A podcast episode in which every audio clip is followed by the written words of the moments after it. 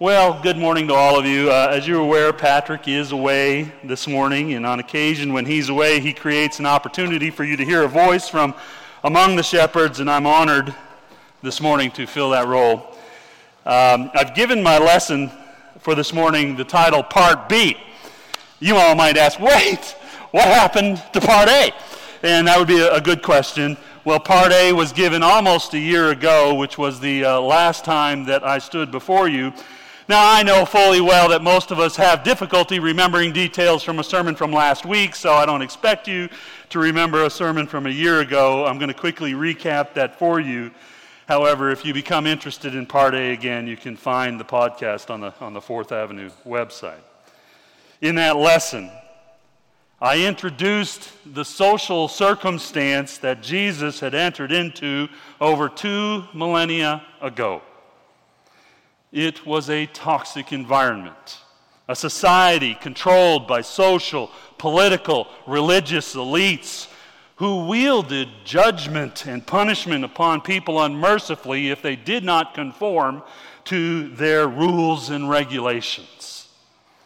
Into such a society entered Jesus. Someone who was proving to be an incredibly disruptive force from the perspective of the religious elites in particular. He confronted religious authority frequently, and people were getting confused and riled up over his teachings. He was guilty of such things as disrupting the temple courts and driving out merchants and disturbing the peace. And despite all of his disruptive activity, the crowds kept listening to him, and the, and the, the crowds were growing in size. And the religious leaders grew increasingly frustrated with him, and they wanted to silence him. So they schemed about how to trap and discredit him so that the people would stop listening to him, and so they charged one of their experts in the law to question him. "Teacher, which is the greatest commandment in the law?" And I would like to ask you this morning, if you are willing, if you wear the name of Christ, if you embrace his teaching, to please confidently read with me aloud Jesus' response. "Love the Lord your God with all of your heart, with all your soul, and with all your mind. This is the first and greatest commandment, and the second is like it. Love your neighbor as yourself. All the law and the prophets hang on these two commandments." Now, that's no minor statement from Christ. For those two commandments are the ones that we have the greatest difficulty living out in our individual and our corporate lives. Historically, we have selectively obeyed these commands in our behavior towards our Christian brothers and sisters, with our politics, both religious politics and, yes, our secular politics too, and with how we behave towards all different manner and groups of people. The religious leaders of this time also struggled with Jesus' teaching, and it angered them, attempting to trap him and discredit him once again. Another expert in the law challenged Jesus regarding his teaching. He said, "Well, who then is my neighbor? Who's my neighbor?" he asked. Then Jesus tells a story about a Samaritan of all things. Ah, yes, the dreaded Samaritans, those people that the Jews hated. The parable speaks for itself. A man is robbed, he's stripped of his clothes, he's beaten, he's left in a ditch on the side of the road to die. A, a priest passes by, walks to the other side of the road to avoid him. A Levite passes by, walks to the other side of the road to avoid him. A Samaritan comes along, takes pity on him, gives him first aid, transports him to an inn, and pays for his continued care. And then Jesus asks the legal expert a question, and he phrases it this way: "Who do you think was a neighbor in this story?" Now, that was a curious way to word the question, and it was a twist in the story that the legal expert wasn't expecting. You see, our minds automatically are conditioned to extend sympathy to the guy who was beaten and left naked and dying in the ditch. He's obviously the one who needs help, and if we were the ones who were lying in the ditch, we would hope somebody would help us. But Jesus doesn't allow the discussion to go that simply. Jesus phrases a, a question that has only one right answer, and it's the one that the legal expert didn't want to admit to. Subsequently, the legal expert is caught in his own trap. He has to admit that the neighbor, in this case, was the one who showed mercy. Thus, Jesus' answer to the expert's question, who's my neighbor? Well, it's the one that he and his people despised the most. That was his neighbor. And there lies the crux of our struggle with the two greatest commandments, how very hard they are for us to live into. You cannot claim to be a lover of God with all your heart and with all your soul and mind if you do not love your neighbor. You cannot do the former if you are not doing the latter. And that is an uncomfortable truth that Jesus speaks to. And it's a truth that Satan attempts to distract us from. He works hard at twisting our minds into justifying the worst behavior toward people we don't like, or who that we don't agree with, or who don't agree with us, whether it be through persecuting or oppressing, discriminating, bullying, harassing, demeaning, disadvantaging others. Satan will build frameworks of justification around such ungodly behavior. And on top of that, he deludes us into thinking that we can engage in such godly behavior and do it in the name of Christ. Okay, that was part A. Now for part B. Are you ready? Are you looking for an exit to escape through? I really wouldn't blame you. I've been praying about this lesson for weeks, trying to muster up the courage to present to you the rest of what God's placed on my heart to share with you. And before we're through this morning, I might be the one looking to escape, but I'm going to give this my best shot.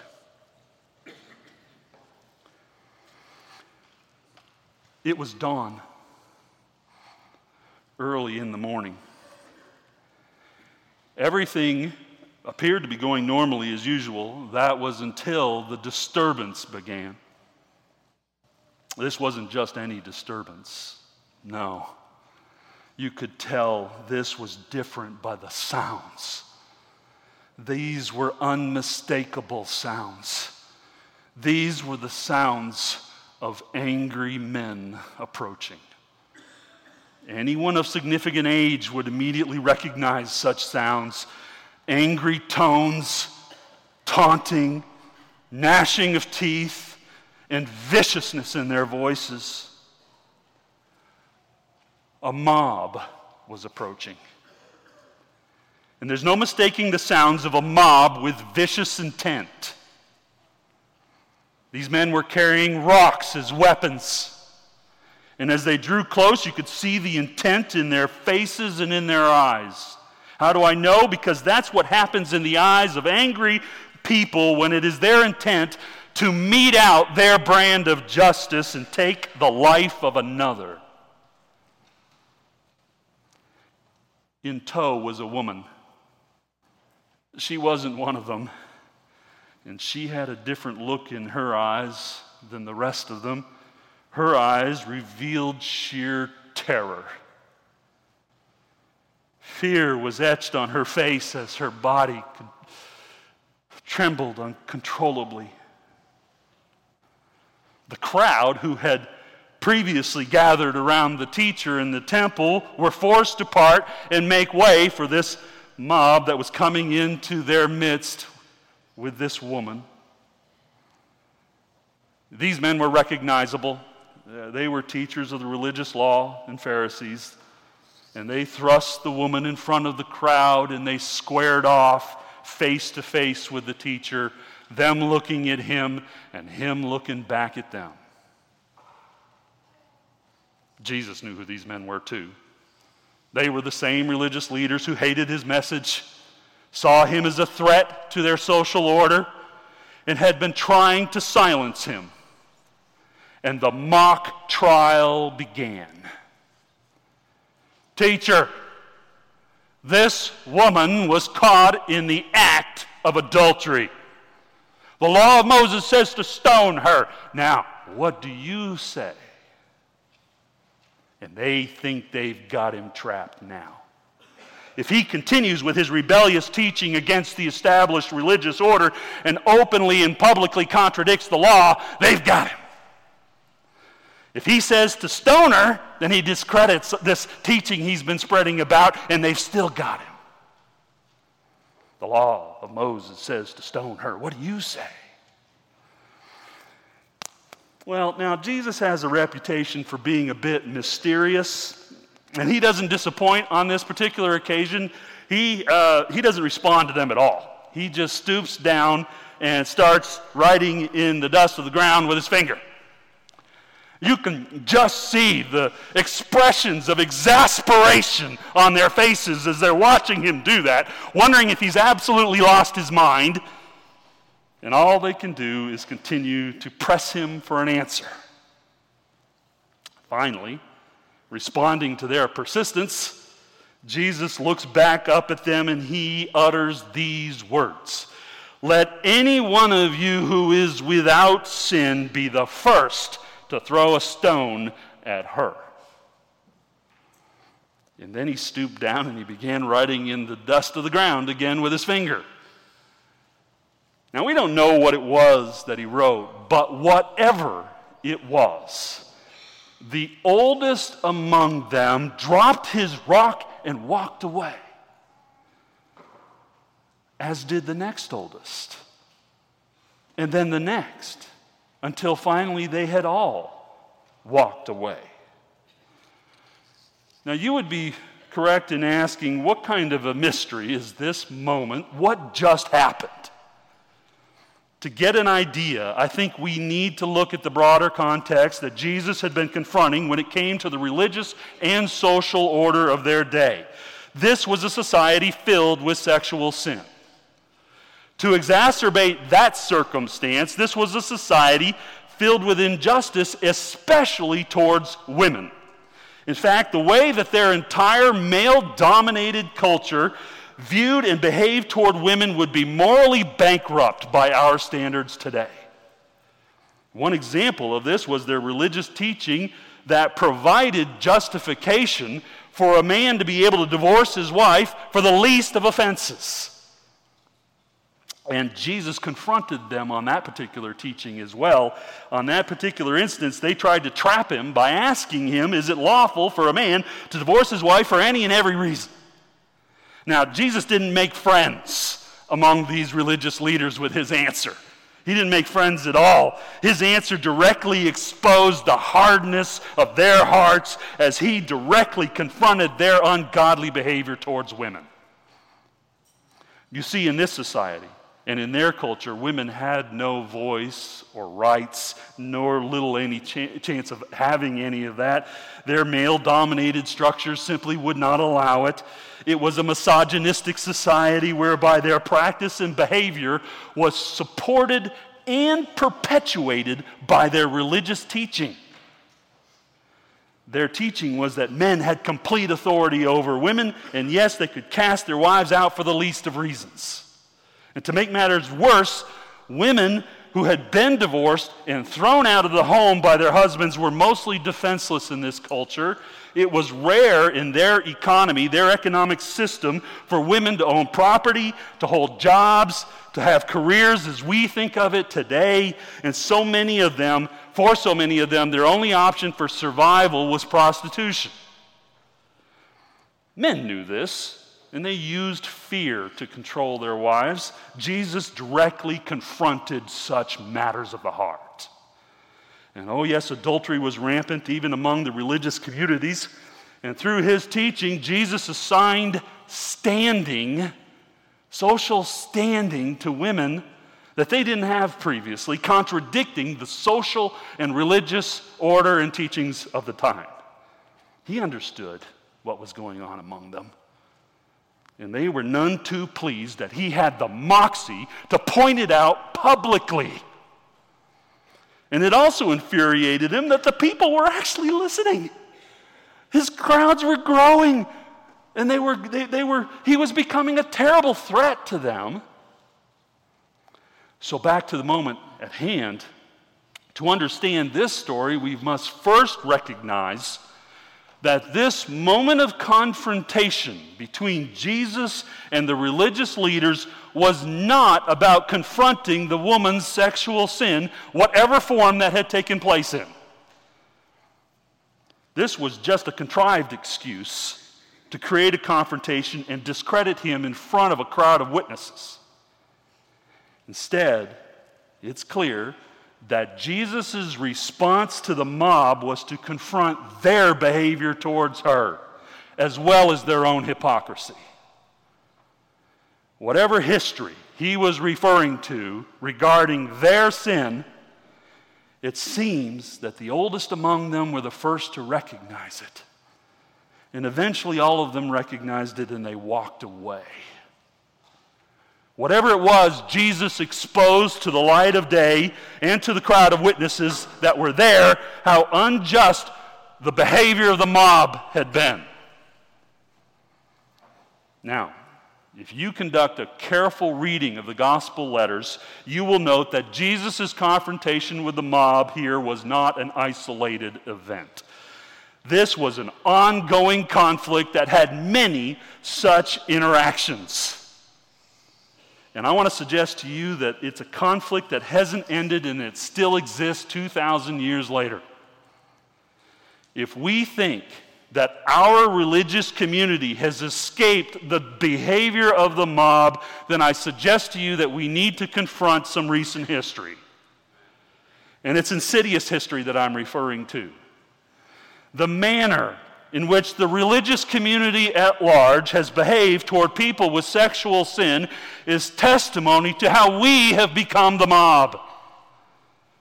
The insidious part of it is, is that we have used the name of Jesus to justify our mob-like behavior.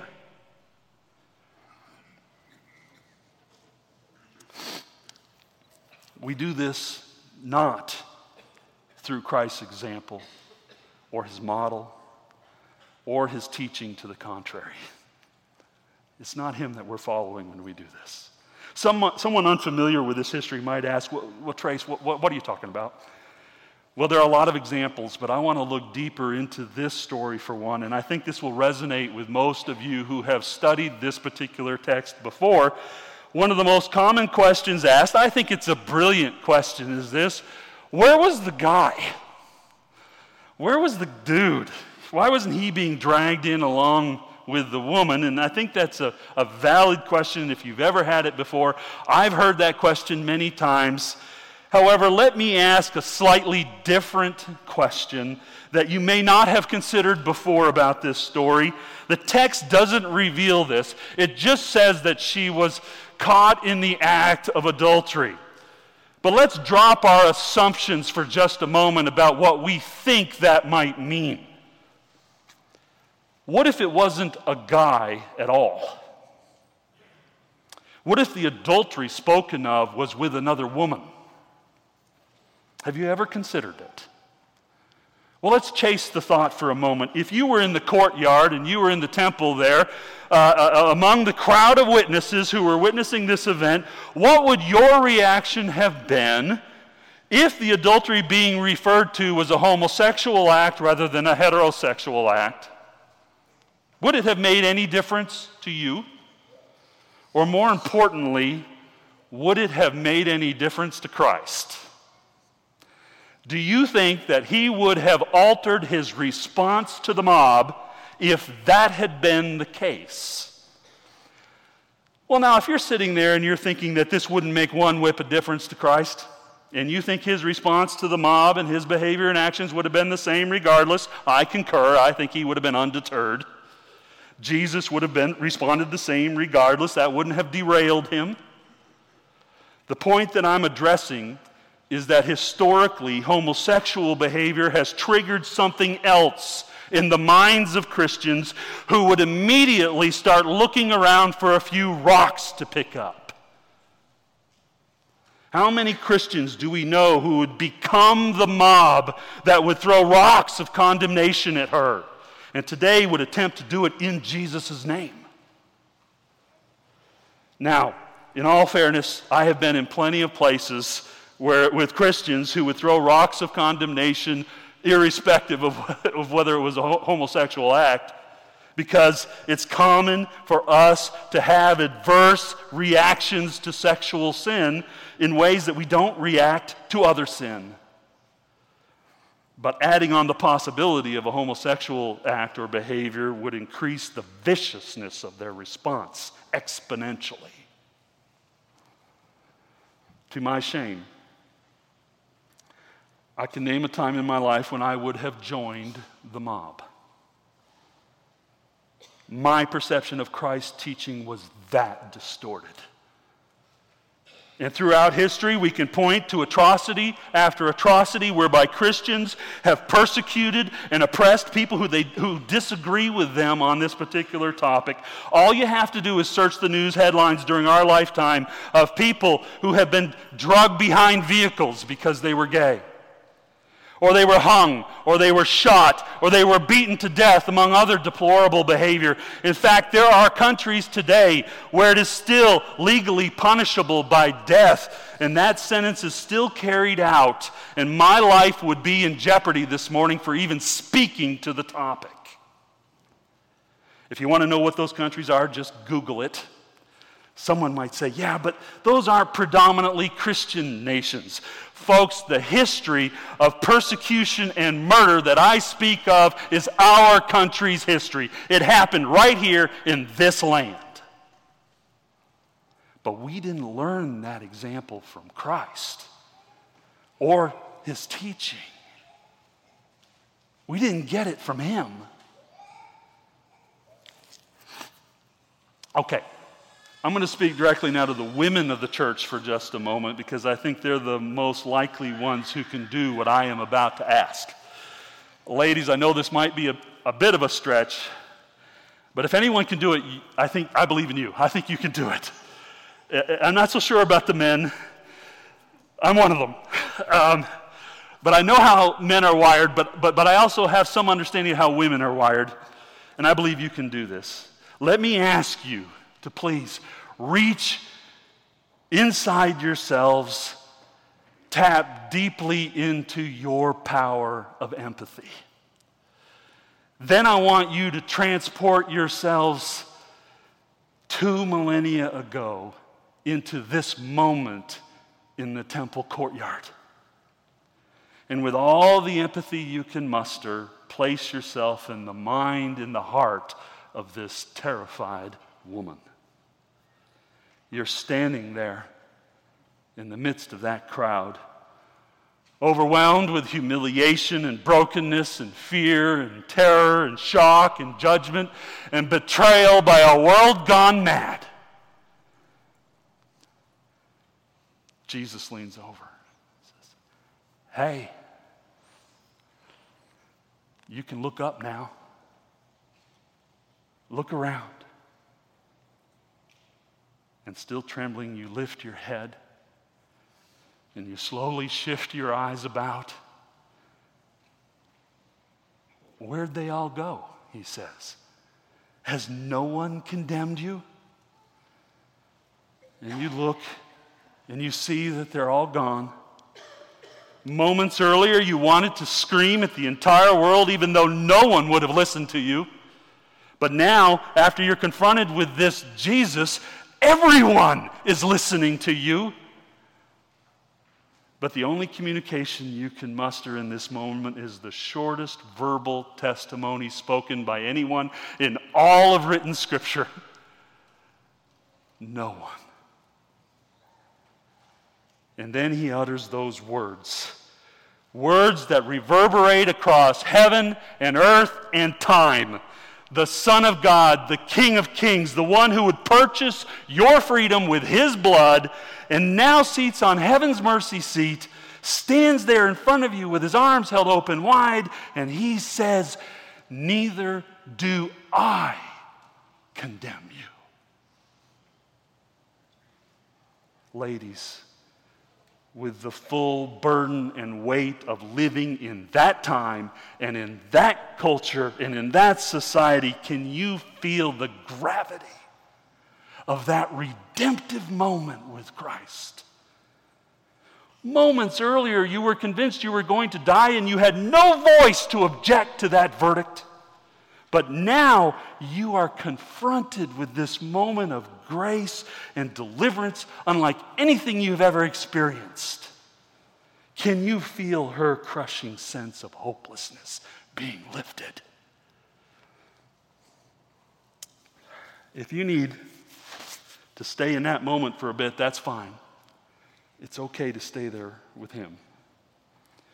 And while you do that, I'm going to pull back, and I'm going to pull back two millennia later. I'm going to speak to the broader church. Church, do you see the contrast that Christ has presented for his church to decide between? What kind of church do we choose to be? We have the choice to pick up rocks and join the mob, and many a church has chosen that path, versus the choice of embracing the example of our Lord and, be, and being a place of refuge and deliverance from fear and condemnation. This is the choice that Christ puts before us. Now, I offer this next example only as an example, but I think it's a powerful one, and it's a very practical one for us as well. I will call you to remember the spiritual direction for this congregation offered about three and a half years ago on the topic of same-gender sexual relationships. Now, nothing's changed in respect to the specific spiritual direction that was offered up by your shepherds on that theological topic. I have nothing new to announce to you this morning about that, other than to say that we continue to study. Uh, because that's what seeking churches do, and that's what we do. We continue to study. We won't stop studying, and we won't apologize for not stopping studying. What I want to emphasize to you this morning, though, is the broader message that was offered. And the shepherds know what we talked about extensively, but that doesn't mean you know what we talked about extensively, and perhaps we didn't communicate as effectively as we could or should have, but what we offered up was to condemn the history of persecution and abuse and oppression and bullying and harassing of people who either experience same-gender sexual attraction or um, people among those who, who simply disagree with our theological understanding. Our theological statement was made within the context of our knowledge of the cold, historical fact of toxic and mob-like behavior towards that population of people, among other populations of people, and some who justify such horrid behavior in the name of Christ. Your shepherds believe that is behavior that must be repented of. People's disagreement to any point of theological understanding that we possess doesn't give us right to engage in ungodly behavior towards them. That wouldn't do a thing for advancing Jesus' teaching, his example, and his model for his church. We went so far as to say that Fourth Avenue is a safe environment for anyone to come and worship free from that kind of behavior. And your shepherds stand by that. Our building renovation did not include bars on the windows and the doors. You can check with Steve. It's not on the materials list for this building. Bars weren't included. We welcome and love anyone who is seeking Jesus, and that's the identity of this congregation. We embrace the commands of Christ to love God, love your neighbor as Jesus defined neighbor, not as we sometimes selectively do, along with his declaration that everything depends on this. Our spiritual guidance was and still is rooted in a phrase that has rung out from this pulpit time and again, and that phrase is empty hands and open arms. He's standing there in front of her with empty hands, open arms, and he calls us to emulate him. Christ certainly doesn't teach to us, teach us to in any way resemble the mob. We have no rocks of condemnation in our hand, nor do we believe anyone's justified in hurling such rocks. Now, does that mean that we won't continue to discuss and study theological questions, including the question of homosexuality, among many other topics? Does that mean your shepherds won't continue to hold the theological understanding of such questions and offer spiritual guidance as we have previously? Folks, we're a church. And theological discussions are kind of part of what we do here. It's part of our D N A. And that will continue, and we will continue to study all manner of issues. Oh, and by the way, if you haven't noticed, that's another subject your shepherds feel strongly about, as demonstrated by our history. Specifically, there's no spiritual issue that is too taboo for us to study and talk about. There are plenty of other places where you could go, whereby if you even mention certain subjects, you risk being pounded upon and ostracized for it. But here at Fourth Avenue, your shepherds make it clear that our theological study takes place within the context of the two greatest commandments given as declared by Christ himself. Love God, love your neighbor. Everything depends on that. We won't abandon that primary theology while we engage in discussion about other theological topics, nor will we allow our phobias, as conditioned into us by culture, some conditioned into us by heritage, to cause us to behave toxically or in an ungodly manner toward others. Mark, if you would make your way back to the stage. We seek to embrace the model given to us by our Lord and our Savior. Empty hands and open arms is a difficult teaching. It, it, we've, we're not perfect. We've fallen short. We recognize that we have much to do to overcome in order to be able to truly obey Christ's teaching in this regard. But it is our earnest desire that our faith be more than just anthems and more than just the songs that we sing, but rather our faith in God can be seen in how we love others, even those who disagree with us. And it's the prayer of our shepherds that we resemble the one whose name we wear. Lord, I pray this morning for peace and grace to be among this congregation.